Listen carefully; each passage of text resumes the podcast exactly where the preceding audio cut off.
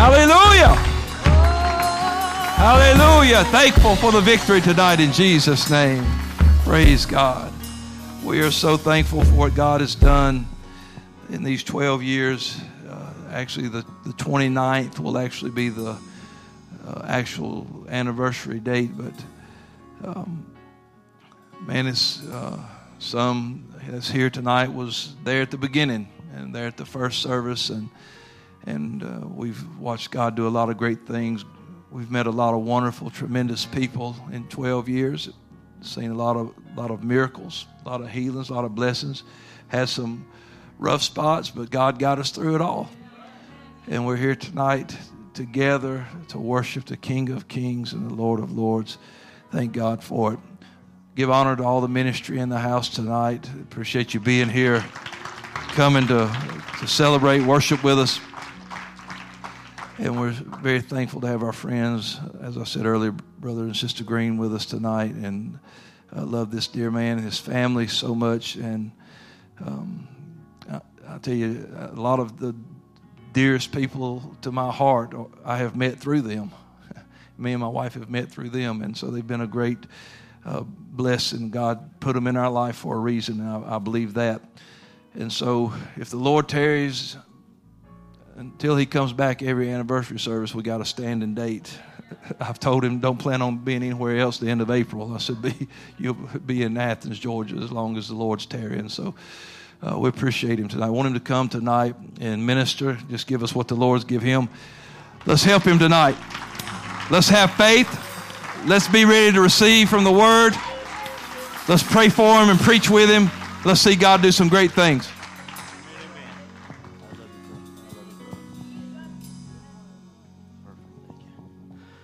Wow, what an awesome power of God in the house today.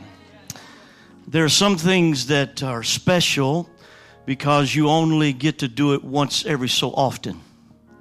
And I am having a special day today because I have my family in the house. Almost all of them. And uh, as they get uh, a little older and have their families and children and grandchildren. It seems that that uh, it's getting more and more difficult to be able to get them all together. So this is a special day for me and for Lois because we we have family in the house. So Morgan and Jared and Wyman and Hazel, we love you, and Jordan and Brookie, you guys are awesome.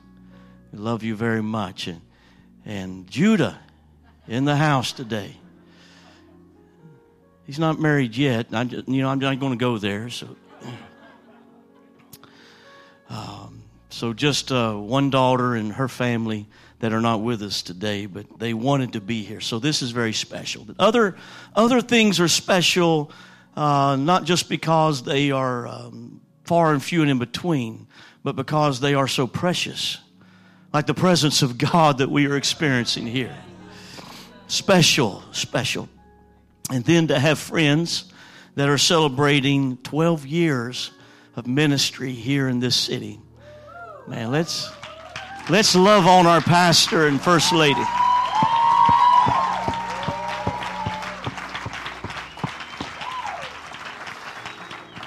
They are awesome. What a special time. And I got to speak a little bit last night about the 12th year and how it is a time of foundation and government being laid. 12 months of a year is over and now you start a brand new year. The foundation, the government of the 12 years of this anniversary church.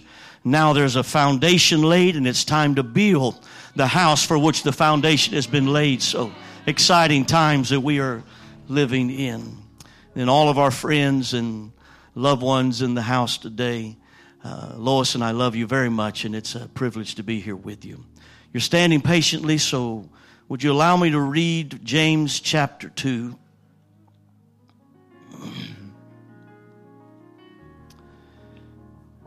I'm looking at the entire thought process between verses 14 and verses 26. Not going to read all of that. The caption over these, or the thought process here, is faith without works is dead, that it profits nothing. So let me read verse 22 and then just speak a little bit about the context before and after before I let you be seated so we can understand where we're going. Verse 22 Seest thou how faith wrought with his works, and by works was faith made perfect. So I'm going to preach about a perfect faith. This word perfect here in the Greek means fulfilled, completed, come to fruition. It is a perfect, it has been fulfilled, it is completed faith. So there's faith that can be incomplete or not perfect, and faith that can be perfect and complete. And he begins to speak to us that faith that is complete is faith that not only believes, but has works with it, actions with your faith. The example that James gives here is simply if you say to someone because you believe that they should be fed and warmed, bless you, may you be fed. Bless you, may you be warm. And you've got the ability to actually go to the store and do something about it. Then you really don't have faith that they need to be blessed in warmth or in food because your actions, if you really believe that they needed to be, you'd make sure because you have the ability to do that. So, James is saying if you've got faith, then you should also have works according to your faith, or it's not complete. He gives two examples here of Abram or Abraham and Rahab. That Abraham's faith was complete when he offered up Isaac on the sacrificial altar. What's that mean? That means he trusted in God for the promises that God gave him that you would be a father of many nations, seed like the stars and like the sand. He so believed in the promise of God that he could take his only son and sacrifice him because I believe what God said. Even if this looks like the only way for me to fulfill the promise. And so his faith with his actions is imputed to him to righteousness. Rahab, of course, was that prostitute in the city that Israel was going to overthrow. But she shows her faith by loosing herself from the loyalty of the land she was raised in the nation that she was a part of, and she hid and helped the spies from the children of Israel. Why? Because she believed that the spies and the children of Israel were going to overcome the land. And because she believed that's going to happen, she realized the best thing I can do is get on the winning side. So if you have faith, then you're going to have works that demonstrate your faith, or it's incomplete perfect faith. I bless you. You may be seated. I think one of the most interesting statements here in this particular text is that James, almost like an exasperation, throws this point out that he says, You want to talk about believing? Even the devils believe that there's one God. and they believe it so strongly that they tremble. However, they put no actions to the belief, so they're not saved. He said it doesn't matter what you believe in your mind or even can conjure up your emotions or in your spirit. If you don't put works or actions to your faith, faith without works is dead. Eli, Elisha has been the man of God for the people of Israel for many years.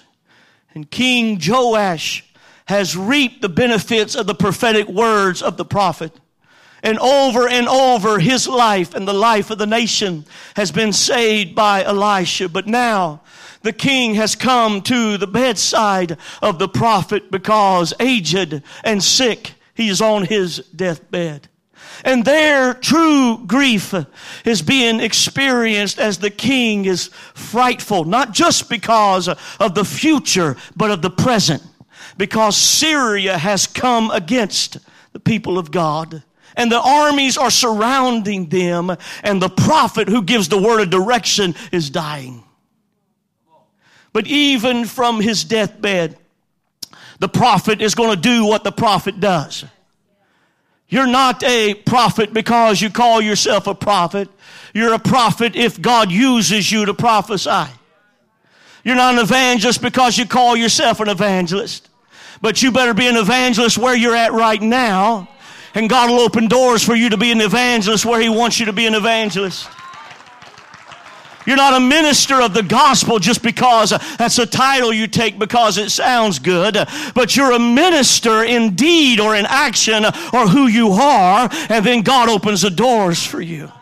So the prophet begins to do what he just did. It he can't help himself. It's his gifting, his calling. And he wants to prepare the opportunity for the supernatural, in particular for the prophetic. So he speaks to the king to take bow and arrow in hand and open the window eastward. This is a typology or a parallel of prayer. Throughout the Old Testament, the men would open their windows eastward or toward Jerusalem, and there they begin to pray as Daniel did three times. This is a typology of prayer because prayer is always the preparation for the prophetic. If you need a prophetic word of guidance or direction, then prayer is the place to go. It's the preparation. And so, preparation of opening the window eastward then he declares unto the king to take bow and arrow in hand. And now a beautiful picture of impartation as the prophet gets up out of his sick bed, deathbed, puts hands upon the hands of the king, and the two of them string the arrow taut in the bow and let the arrow fly eastward out the window. And now the prophet begins to prophesy. Behold, the arrow of God's deliverance. One more time, the king is going to be blessed by a prophetic word through the prophet from God. The arrow of God's deliverance. God will give you victory over the enemy that is surrounding you, and you will defeat Syria and drive them all the way back to Aphek and utterly destroy them. God gives us prophetic words and promises in His words and through His anointed servants. But every time that there is prophetic word given, there is also a need for us to put works with our faith. Well, I heard the word from God. I got the prophecy we're going to totally destroy Syria. So now what is the works that needs to be accomplished in this particular story? And the prophet tells the king, take the arrows in your hand and strike them upon the ground. Now, you've got to realize that this is his weapons. Bow and arrow is his weapons. And he has an enemy surrounding the nation. So to take the weapons that he has on hand and hit the ground with them, all of you bow hunters know that if you hit the ground with your arrows, you're going to dull the broadhead. Or the sharpness of the razor like point will no longer be good. That if you hit the arrows on the ground, you'll bend the shaft and no longer will it fly straight as a straight as an arrow. And so you destroy the ability. What you have will no longer be usable. But if you believe the prophetic word, you don't need your weapons. If you believe that prophetically God is going to let you destroy Syria, then you can take your arrows and destroy them on the ground because you don't need them. So here's an opportunity for King to understand or to demonstrate the works of his faith. And so, hearing the voice of the prophet, he takes the arrows in hand, realizing that's his prophecy. That's his prophecy, the arrows. And he strikes it upon the ground once. And he hits the ground the second time. And then, when he hits the ground the third time, his actions seem to be uh, more casual, they seem to be a little haphazard. They don't seem to be an over the top, going for it attitude. It just seems to be mm, three times and he stops. And the prophet is upset with the king. Why were your works of faith so small? Why did you demonstrate with your prophetic faith operation such casual and haphazardness? You should have took the arrows and hit the ground five, six, seven times. And if you had have gone over the top, you'd have received a hundred percent of what is prophesied. But because you were casual in your works of faith, because your response to the prophecy, you held on to a little bit, then you're going to receive a portion of what is prophesied. And this is what happens. They fought Syria and destroyed or beat them the first time. And they were overcomers the second time and the third. But Syria came back the fourth time and they could not destroy or beat them. Came back the fifth and sixth times and they could not. The prophecy was utterly destruction of your enemy and complete utter victory, driving them all the way out to the net. And they got 50% of what is prophesied. But this is a principle of faith and a principle of the prophetic that we need to understand. Jesus speaks about this in the parable of the sower and the seed. And I'm going to be specific about the prophecy, making it the seed. In generality, the seed is the word of God. But for our understanding today, the seed is the prophetic word of God. And Jesus said the seed is sowed, or the word goes forth, or the prophetic is uttered by the anointed of God. But it has to fall on good soil in order for it to produce the miraculous. The seed is the prophetic word, but the soil is the hearts of men and women, mankind. And it's incumbent upon the soil that it is proper, otherwise, the seed cannot produce what it should produce. Jesus said there's hardened ground. I'm not going to spend a long time on this parable, but that's hearts of individual that have become hardened and there's lack of understanding and they not plowed up the fallow grounds of their heart. So the prophetic goes forth, but it doesn't produce anything because the heart or the soil is hardened. Other individuals whose soil of their spirit is stony ground.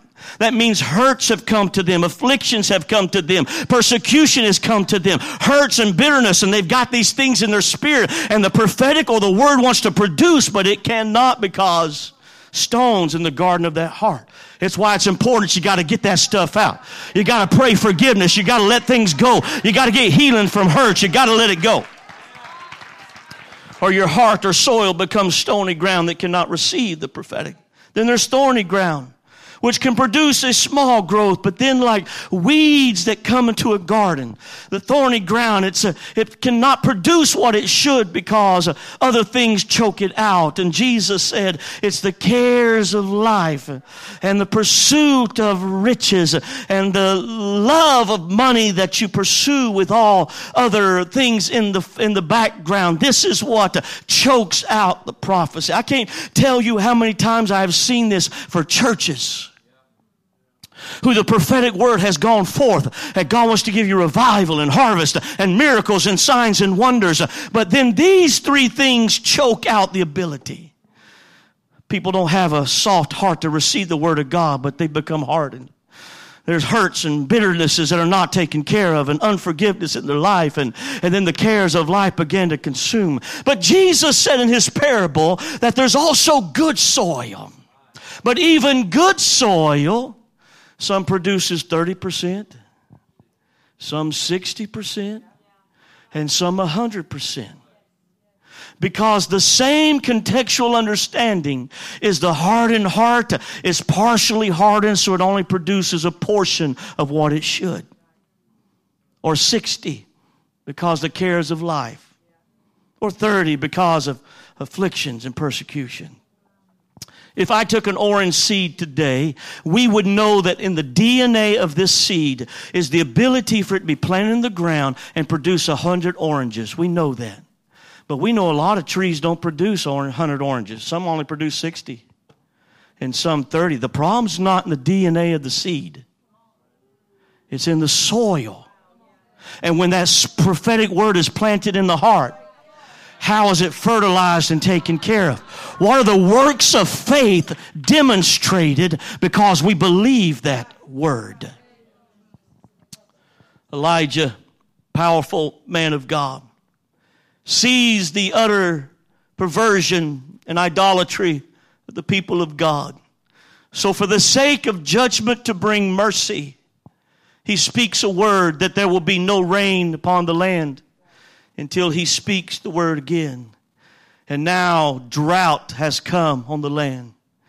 and famine. No rain to water the crops. And after a year has passed and now two years, no creeks, no rivers, they're all dried up.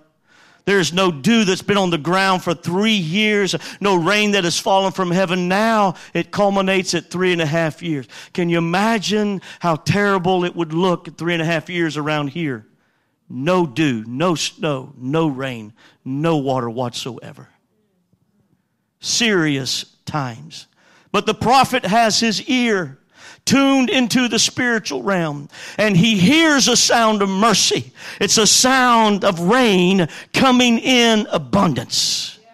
But he understands the concept and the principle of Second Chronicles 7:14 that if my people which are called by my name would humble themselves and pray. If people would humble themselves and pray, that's the preparation. Seek my face turn from their wicked ways, then would I hear their prayer from heaven and would heal their land. This is a land that needs healing. It has been without rain. It has been without dew for three and a half years. So now commences the contest on the top of Mount Carmel. Very important to understand. This is at the end of the drought. He has heard a sound like rain in abundance coming, but there has to be some things that happen. They've got to pray in preparation. They've got to turn from their wicked ways. They got to seek His face. So the contest on Mount Carmel is simply God proving that He is their personal supernatural God. I can't tell you that this is the desire of his heart. If you would let him today, he wants to prove everyone in the place today he is not just the God of Rack, but he is the God of you.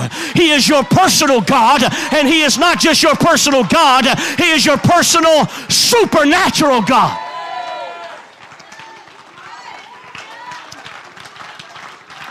Uh, so, this is why the contest on Mount Carmel all these hundreds of false prophets will put together a little sacrifice and will call out to their God, which happens to be Baal. That Baal would send down fire from heaven. And if fire comes from heaven while these false prophets are calling out, then all of Israel will know this is the true God.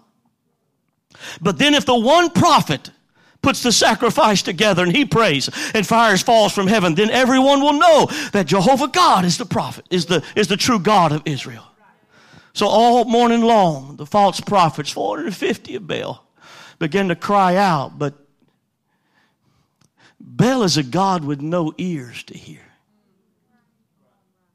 They get so desperate that to show their great sacrifice, they begin to cut themselves as they're praying. But Baal has no eyes to see their sacrifice. Baal has no heart to be moved with the very feelings of their infirmity. Sometimes we give these Old Testament nations a hard time because they make gods built with their own hands and they worship it. But we do the same thing today in North America. You know what our gods are? And I know where I'm at here, okay? But you know what our gods are? Our gods are entertainment. And there's nothing wrong with entertainment in the right place. And you can follow the Bulldogs and follow the Falcons and you know, we'll pray for you if you're following teams that are outside of Georgia. But you can follow your team as long as it's in the right place.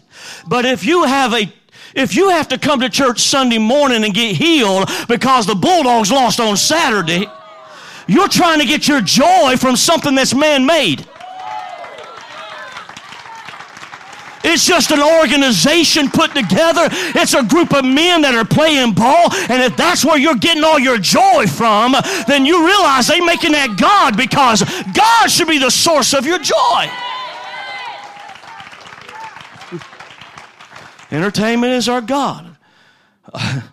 Hollywood will take you on stories of passions Uh, found love and then unrequited love. And somehow you've gone through this great passion and somehow we can quote all this stuff. And it becomes our mentality and our thought process. When in reality we know there's no greater love than this than that a man would lay down his life for his friends. And that while we were all yet sinners christ died for us.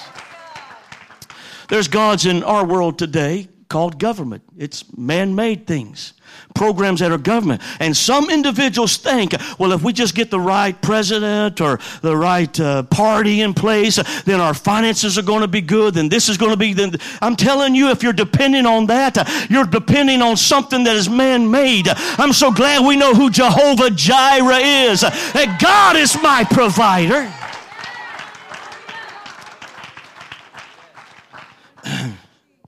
And so they are worshiping this false God that cannot hear. Finally, Elijah is fed up with the nonsense and he says, stop that stuff all morning long. There's been no fire from heaven. And so Elijah begins to prepare the opportunity for the prophetic and the miraculous by preparing the altar. He builds that place of prayer again, the preparation for the prophetic, builds the altar, puts a sacrifice. And before he begins to pray a prayer that will call fire from heaven, he turns to the servants there and says, Go get me four barrels of water. Just a great time to take a drink, that's all. There are always servants involved in the miraculous. And what he's telling them to do is go get four barrels of water. Water, scarce. Now, I had it for three and a half years, fall out of heaven. It, what they do have is probably carefully guarded, hoarded, reserved. And so somehow these servants get four large barrels of water, talk the people into it, bribe them into giving me water, and they bring it back to the prophet or the man of God, and that dude pours the water on the wood sacrifice. Now, if you want to start a fire, wet wood is not the place to start. But God is going to prove that He's not just a God of the natural, He is a God of the supernatural. He doesn't need the wood to be dry to start a fire. Is somebody hearing me? He doesn't need your diagnosis to be good to heal you. He doesn't need the economy to be great to bless you. He is a supernatural God. So the servants come back with the water. And the man of God pours it on the sacrifice. And then the prophet says, Go get four more barrels of water. Now, I, I don't know what they had to do to convince the people to give them the first four barrels. But when they go back the second time and they say, We need a refill. Well, what'd you do with the last four barrels? Well, the man of God just poured it out that seems like a waste. Broken arrows and poured out water seems like a waste. Because if all you have is a little bit, you have got to have faith in the prophecy or you won't spend your little bit. Your faith works will not demonstrate because you'll hold on to what little you have instead of holding on to the prophecy. And so, Somehow they convince them and they get four more barrels of water, eight barrels of water, and pour them the sacrifice. Man of God says, not enough. Go get four more. I don't know how they convinced them to get 12 barrels of water. But somehow they did until the ground that's not had rain in three and a half years is so saturated. It's holding water in a trench. It is so poured out upon them that it is dripping everywhere. And now the man of God prays a simple prayer. King James Version, we see 63 words. Just Okay, God, roll up your sleeves. Show them that you're a personal, supernatural God. And fire falls from heaven and consumes the sacrifice, burns up the altar, laps up the water, smokes the ground, and God has proven that He is a supernatural God. And because that's been proven, Elijah turns to Israel and says, Okay, you got to turn from some wicked ways. God is going to bless you. He's going to hear your prayer for rain. He's going to heal this land. But now as we're praying and we're seeking His face, you got to get rid of some things in your life. I cannot tell you how there's some things that hold us back from the blessing and the anointing the miracles of God. Sometimes you got to turn away from some stuff.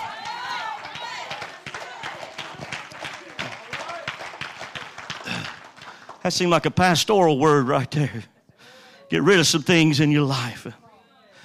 And so, this is why the prophet says, take them down to the river and cut all of their heads off. Totally destroy the idolatry and the false worship that is in the land. And then the word sings clear that he has been hearing in the spiritual realm. As the prophet declares, I'm hearing that sound of an abundance of rain. And he takes a servant. He doesn't go home and put his feet up in the La-Z-Boy and eat fried chicken because that's what, you know, men of God do. But he takes a servant, always servants in the middle of a miracle, and he goes out to a place where he can be alone with God, the servant, and they can have vision. It's important when you pray for a miracle to happen that you're in a position where you can see, where you can have vision. And he begins to pray. And as he prays, what are you doing, man of God? You've already heard it, you've already spoken it. Somebody has to reach into the spiritual realm where it is already sounding where it is already happening and through travail birth into the spirit what is all or to the physical what is already in the spirit that's what intercession is. When God calls you to intercede, He's calling you to intercede for something that has already happened in the spiritual. When He calls you to travail, it's already happened in the spiritual. He just wants you to birth it in the physical.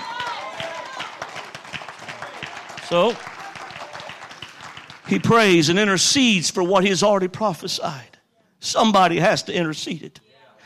And when he finishes intercession, he turns to the servant and says, Go, use the vision and see if there's a change. Let me see that something's different after everything that has happened, what I've heard, what I've seen God prove himself, what I've prophesied.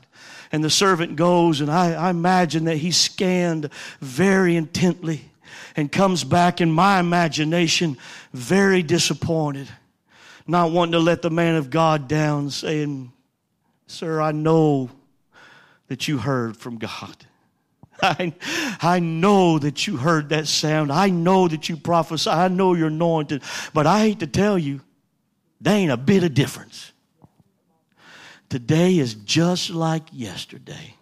There's as much pain in my body as when I first got here. The economy ain't changed for me. I've got no resumes out for new, new places. I've got no raise on the horizon. There's no change. Everything looks just like it did. There's absolutely no change. But the man of God has some works to put with his faith. And he is not casual with what he heard in the spirit and what he's prophesied. So he intercedes again. He hits the ground again. His intercession is again and there's no change. I'm not going to belabor the story. Third time when he intercedes, no change. The servant goes and comes back, no change. Fourth time, no change. Fifth time, no change. He is not casual, but he continues to travail. He continues to believe, knowing that he's effective. He continues to go on. Till finally, at seventh time, he sends the servant to see if there's a change. And again, my imagination the servant has done this so many times. He knows how many steps it's going to take. He knows exactly, he's memorized it in his mind's eye what the horizon looks like. And he must have ran to the spot he's been to so many times before, looked at it again and turned to go, but then something maybe out of his peripheral stops him.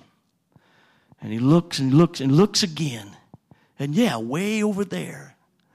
That's a that's something different. And so he goes back to the man of God. Again, this is how I imagine it. And he says something like this um, I've got news, but don't get too excited.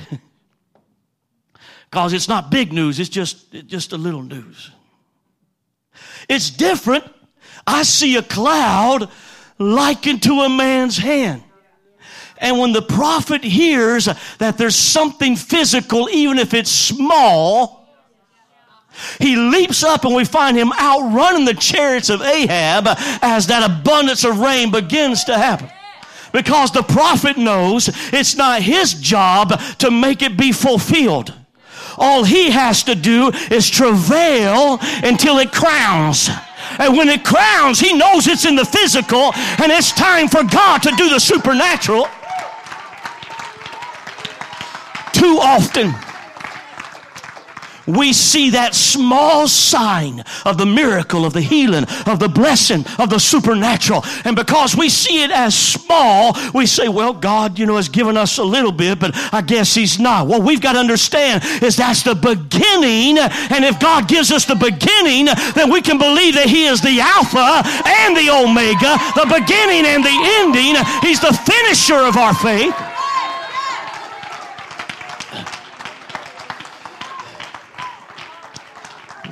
Last example, last example. One of my favorite stories seems to be uh, out of place, seemingly, within the scriptures. It's the story of Jesus going to a wedding, the marriage in Cana of Galilee. And there they are having reception and celebrating the new life of this couple that is joined together in holy matrimony. But not only is Jesus there, the disciples are there. And also Mama. Jesus' mother is there. And as they are celebrating and going through all the customary functions, Mary comes up to Jesus with this statement. They have no wine. But she's not just giving information. And she's not just speaking as someone would talk to the Lord of Lords or the King of Kings. She's talking to him like a mama knows how to talk to a son. Now, I can remember some of them times, even though it's been 70 something years ago. I can remember being a teenager and, uh, you know, lounging on the couch because that's what teenagers do. Or at least back in the 40s, you know, when I was a teenager. And so I was lounging on the couch and mom would come in and say something like this Tim, the trash needs to be taken out. And so I would say, Wow, that is awesome information, mama. I'm going to log that in my memory banks and I'll probably remember to preach about that later.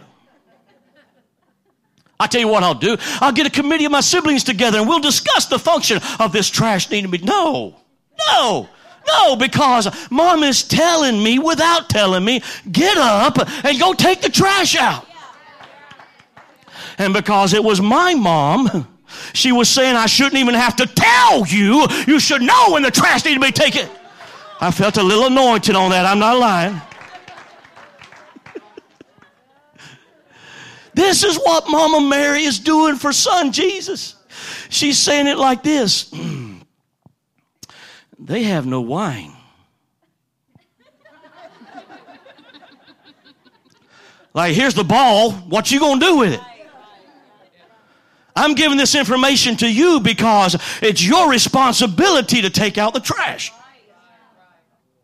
And he responds to her in such a way that I hate to do this, gentlemen, but I'm going to ruin this. And for some of us husbands that maybe had wanted to use this at some time, he responds back to her with this statement Woman, what have I to do with thee?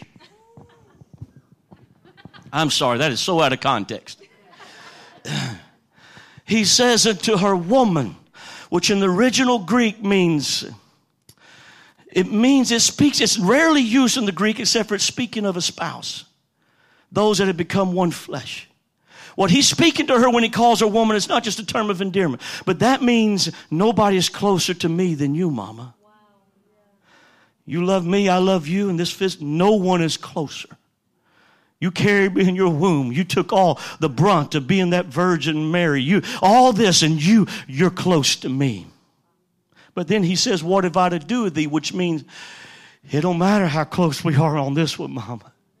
You can't pull strings. And no matter how much you love me and I love you and how dear you are to me, you can't pull strings on this one. And he tells her why? Because my time is not yet come. What he's saying to her is this. You know who I am because Gabriel prophesied it, and you know all the Old Testament prophesies of who Christ and the Messiah. You know who I am. And I will, yes, one day step to the edge of that boat when there's a Euroclydon storm threatening to take all the disciples to the bottom of Davy Jones' locker. And when I look at that boisterous wind and I say, Peace, be still, it'll become a gentle breeze through her hair and the lake will become placid instead of waves crashing. He said, I will do that, but not today. That's tomorrow. That's in the future. I'll stop for the man who's crying out, Thou son of David, have mercy, and heal a blind man. I'll put spittle and mud on someone's face and they'll wash in Siloam and be healed. I'll do a resurrection, seemingly two of them in the same message. When a widow is taking her only son to a graveyard, and when I resurrect the son, I give new life to her as well because I am the resurrection and the life. He said, I'm going to do all that. You know who I am, Mary, but not today. It's in the future. But I want you to see Mary's works of faith. She reaches back to the prophecies of the Old Testament declaring the Messiah would come. There'd be a government of peace upon his shoulder that within his borders of the garment that he wore would be healing. That he would be the blind eye open, the deaf ear unstopper. That he would be the one of the resurrection. She reaches back to that and she reaches back to Gabriel's prophecy and she turns to the servants, always servants in the middle of a miracle. And she turns to the servants and says, I don't care what he says, you get on and lickety split. Whatsoever he saith, doeth it. And because she had just been told it ain't going to happen, it don't matter how much I love you. You can't pull the strings. It's not the right time. But because her response of her faith is over the top in the prophetic words of who Jesus is, Jesus turns to the servants and says, fill up the water pots. There's six water pots there for the purification, each of them containing two or three firkins apiece. Is that crazy? Two or three firkins. I didn't know either, so I looked it up and a, a firkin is almost nine gallons. Two firkins is almost, and three firkins is almost. Come on, some sharp people in the place. So these are huge stone water pots. 27 gallons. Indeed, custom says that the reason why there's such a discrepancy between two firkins or three is because if you're going to leave it in place, you could put three firkins in it, but if you had to move it, it's so cumbersome, you only put two firkins in it, it would slosh so much. So the servants hear the words of Jesus, fill the water pots. This is why there's always servants in a miracle. Because when God speaks to you to have works of your faith, and you don't have a servant spirit, you're going to say, well, how come I got to go get the water and not her? How come you asked me to do it? Or you're going to say, this doesn't make sense. Why would I take my only resource and break it? Or why would I take my only resource and can I tell you that when God begins to prophesy to you a financial blessing and miracles in your finance, the first thing that He's going to ask you is, how much do you believe it? Then go empty out your wallet. And if you don't believe, if it's a true word from God and you don't believe it, then your faith will let you hold on to what little you have. It ties into your healing because God will challenge you. Do you believe that I have spoken healing to you? It ties into your relationship blessing because He'll demand of you to do a work that shows your faith in His promise. And so they gathered six water pots. Understand that the servants know it's water. And he's about to tell them, oh, take it to the governor of the feast and see how good the wine tastes. But when they fill the water pots, the scripture says they didn't put two firkins in it, they didn't put three firkins, they fill it to the brim.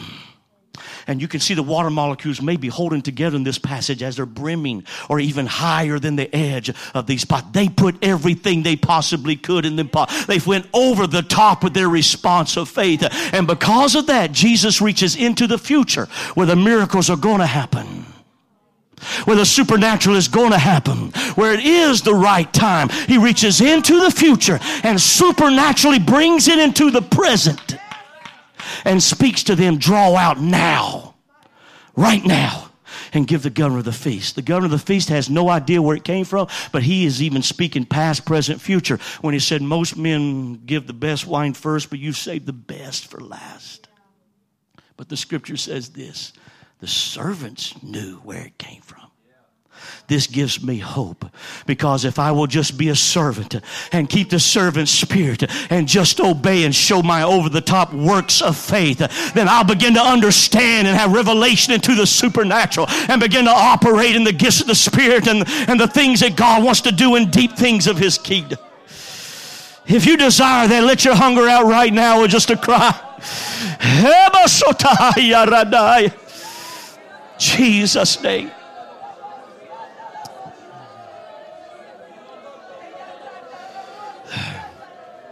Here, here is the fulfillment of prophecy and an over the top response of faith or works of your faith. It's an abundance of rain. That's more rain than you even need.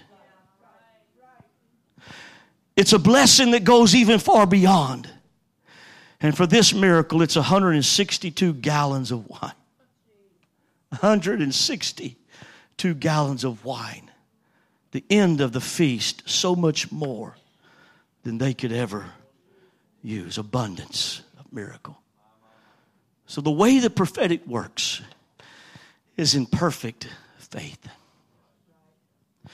You've got to believe the word of God. But devils believe. But then believing it, you've got to show your works. That if you believe that Jesus Christ loved you, that he went to Calvary's Hill to pay the price for our sins, that he went to that tomb that he borrowed for a few days so that we could have our sins washed or remitted in baptism, calling on the name of Jesus. That we might have the infilling of His Spirit living within us through the power of the Holy Ghost, evidenced by speaking in tongue. If you really believe in the Lord Jesus Christ as your personal Savior, then it takes more than just saying, Yeah, I believe that. My mind, my heart, my spirit. But faith without works is dead. If you believe that, then you'll follow the plan of repentance and baptism in Jesus' name and in filling of the Holy Ghost and separate the holy living before God. Because that's your works of faith. James summed this up at the end of his chapter 2 when he says, This is what faith without works is. It's like the body without the spirit. When your spirit leaves your body, that's not even you anymore. That's just the carcass, the flesh, who you are has left. And James said, faith without works is like a body without its spirit. It has no life. It's soil that cannot produce a supernatural miracle. It's a word of prophecy that's gone forth and no works have been demonstrated. Therefore, nothing happens. The key to this is understanding the word of God in prophecy in your life and then understanding how to demonstrate your faith. Because, first of all, knowing that God has spoken is so, so important. That God, His Word, has spoken it, His Spirit has confirmed it. And then, secondly, to know it's His voice declaring you what to do. I, I, I've come to the end of this time. And I want to be very clear with you. I've, I've not come to try to get you into a emotional fervor today. I, I'm not looking for you to get so excited that you're high fiving all of these lights. Or, you know, lapping this place until you're going so fast you have to get up on the wall. Ooh, NASCAR, you know. I'm not looking to give you some kind of action or reaction, but you have to hear the voice of God in your particular situation in your ministry, in your life, in your need of healing, and your need of miracle, and hear the voice of God for not only His healing, His blessing, His anointing, but also how do I demonstrate my faith through works. In the very area of your need is where He's going to challenge your faith. But if you believe it, What's these last $10 I got if God's about to give me a raise? What's this little bit of energy that I'm holding on to if God is about to supply me with more energy than I've had in weeks? What is this health that I have to protect so much if, if God's about to heal my body? How come I have to be so careful with what's happening in my relationships and my testimony and my witness if God is about to pour out revival in my home? Why do I have to be so concerned about what people think about me when I talk to them on the streets and on the campuses and where I live? If I know God has said there's a revival coming that's going to turn the city.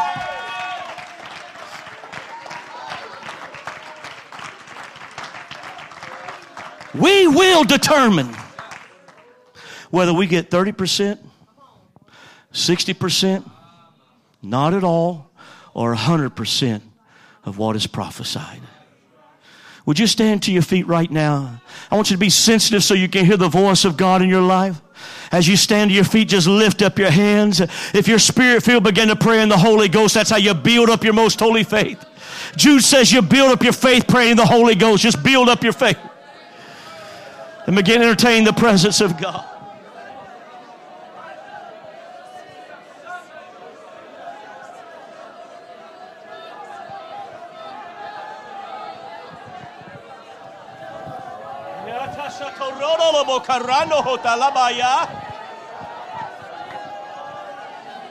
That's it, that's it, that's it. Just softly, just softly. Just softly. I'm not going to be very long at all in ministry. We'll get people in this altar quickly.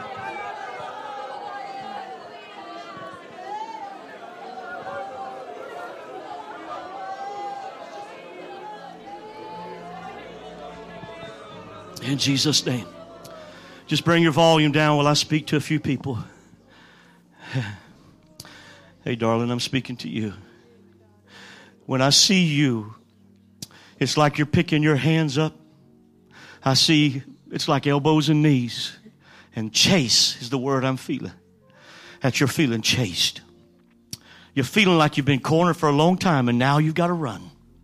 Now you got to move. You got to get away from some things. But God wants you to run not away from some things, but to stand up in faith and know who you are in God. And that all things work together for the good to them that love the Lord and are the called according to his purpose.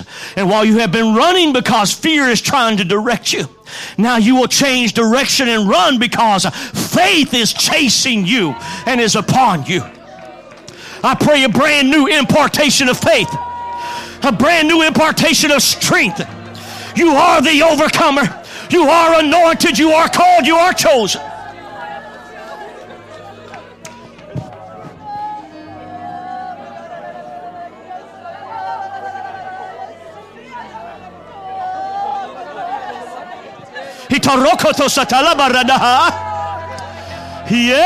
Tarana tasata. Yeah.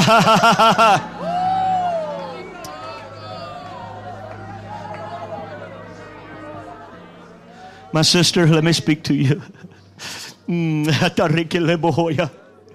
You're basking in the joy and the blessings of what God has done for you, but you ain't seen nothing yet. There's some quick things that are about to happen, some quick things that are about to happen. It seems so much in the kingdom of God that things are slow and like you're never getting there, but when God begins to move, it's some quick things, and that's what's beginning to happen. And some prayers you pray for a long time, you're going to see some quick things. I see some extended family revival happening in your life. I see some prayers you've been praying for your children and for your immediate family immediately beginning to happen. It is, it is, it is, it is, it is. It is, it is, it is. You have been afraid to believe the promise of God. You have breathed that intercessory prayer, asking God for that loved one. and don't be afraid to believe it. Don't be afraid to speak it. Don't be afraid to declare it. God's love is for this individual.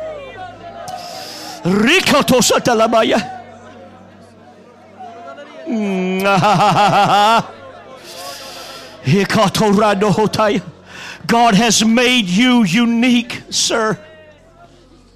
He has made you with unique giftings and unique anointings. There are battles that you will face that many probably will never have to face, but it's because the uniqueness of your call and the uniqueness of your ministry. Keep yourself submitted to the spiritual authority in your life and watch God begin to put strength in you until the battles you faced in the past seem like just bumps in the road. an overcoming strength and power until your mind has become assured of who you are, of whose you are, and of what your purpose is. Hand of God is upon you. Mighty anointing of God is upon you. Generational anointing in the name of Jesus. From a place of pain is coming a place of great strength. From a place of ashes is coming something beautiful and new. Trust that God has not turned his head from you, but he has turned his favor towards you. And know that it is your time. It is your time. It is your time. Believe and receive that the Ooh,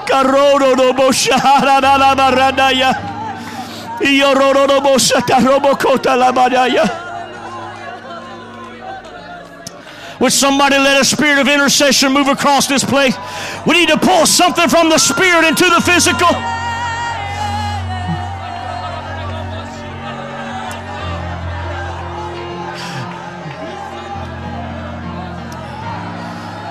Hey,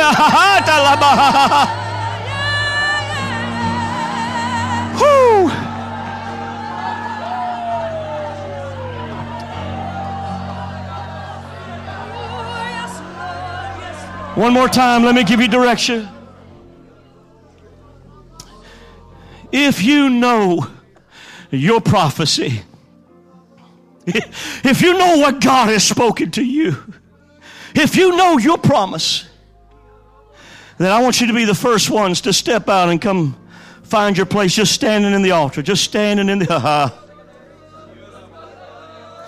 you know it's God that has spoken, and you know what He is speaking to you. Don't give yourself to prayer yet, just come stand.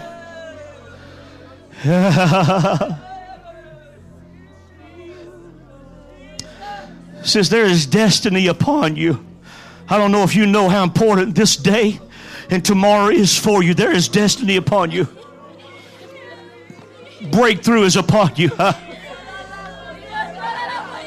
yes.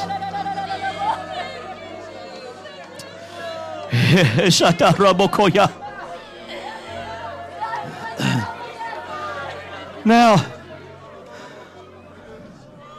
maybe you don't know your prophecy and promise, but you're feeling just an urging in your spirit. And what you feel so strong in this place, you want to be a part of. God, if you'll speak a word to me, I'll demonstrate my faith. If you'll show me my, my destiny, my, my future, my prophecy, I'll respond. If that's you, I want you to join those that already flooded this place. Could you make room as they're coming up the altar right now? From the outside aisle, from the inside aisle, everyone, guest and visitor alike, is invited.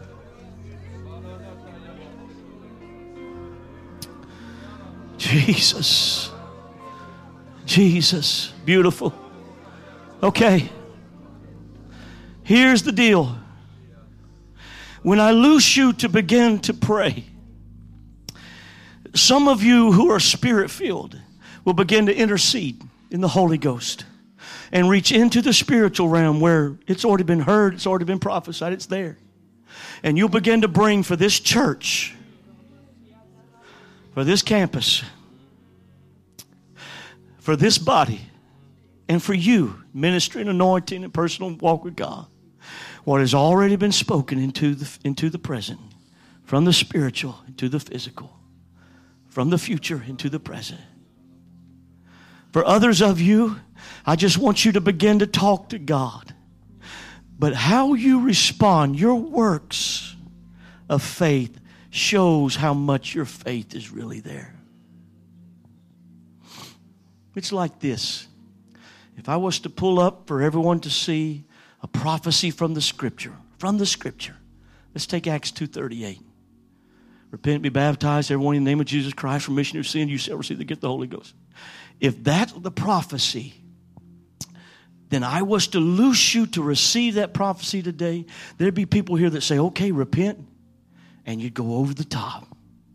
You lift up your voice. You wouldn't care who's beside you, who's around you, what anybody thought. You'd go over the top and say, if this is what I got to do for this promise, then I'm going to repent with everything I've got. You'd make sure you were baptized. You'd make sure there was a schedule to baptize. You'd make sure you go over the top and make sure you're baptized in Jesus' name. I tell you what I'd receive. I'd see people that go over the top in their response of faith or works of their faith power of the Holy Ghost would fall upon them. Anointing of God be so strong they speak in tongues. But and then I'd watch other people who'd respond mm, kind of casually, ease their way into it, and they'd receive a touch. And probably there'd be some here that responds not at all, and you'd receive nada.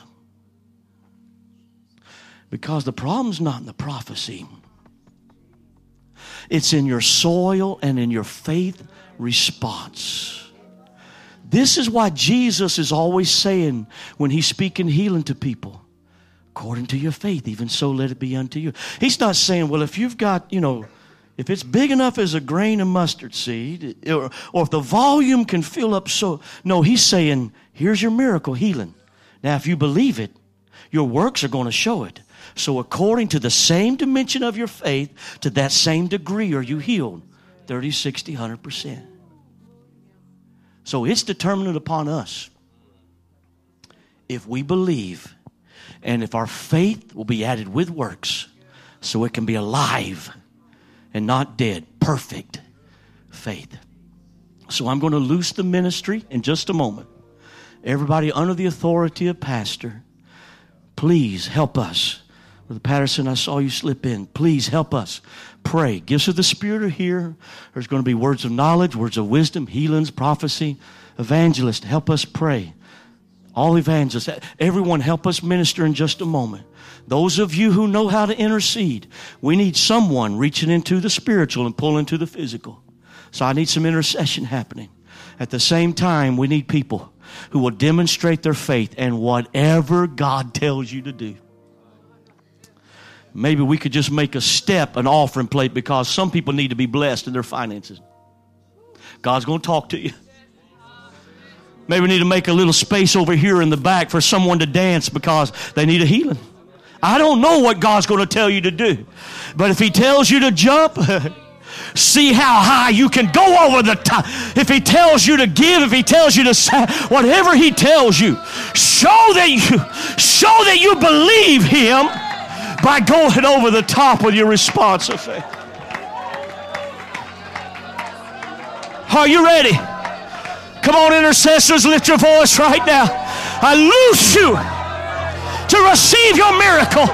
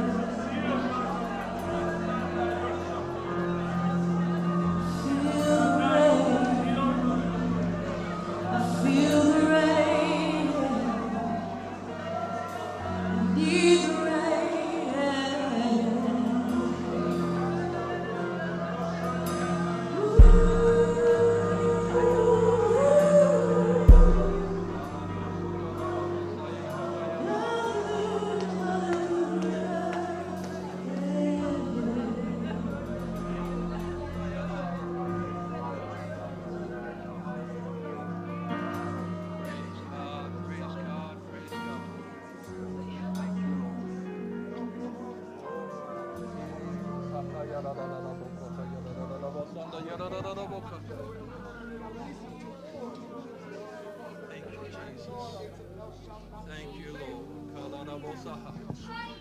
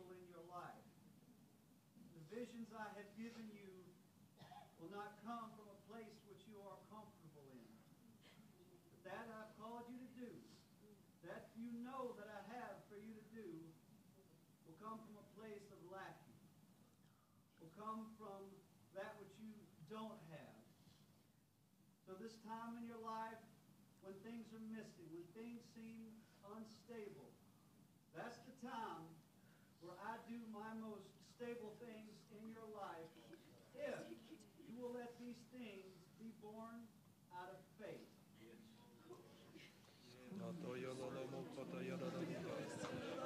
Hallelujah. Thank you, Jesus. Thank you, Jesus. Thank you, Jesus. Hallelujah, hallelujah, hallelujah. Hallelujah, hallelujah, hallelujah. Hallelujah. Hallelujah. Hallelujah, hallelujah, hallelujah. Hallelujah.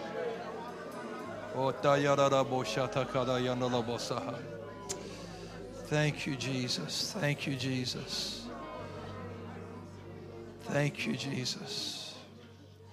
Oh, we thank you, Lord. We praise you, Lord. God's so good. That faith is something else, isn't it?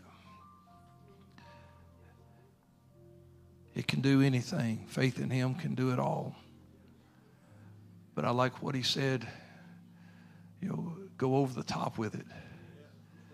Because the principle is true. You're going to reap what you sow, but it's going to be measured to you how you meted it out. So if you sow sparingly, well, we used to sing a song, 99 and a half won't do. Give it everything you got. You know, we used to sing songs that pushed people to those limits. I'm sold out. That means I'm 100%. Nothing's going I'm I'll never turn around, you know, with things like that. We we were letting making a statement, hey, I'm I'm only going for 100%. I'm not I'm not giving anything less. And if we'll get back to doing that, we're going to see the kind of church that God designed the church to be.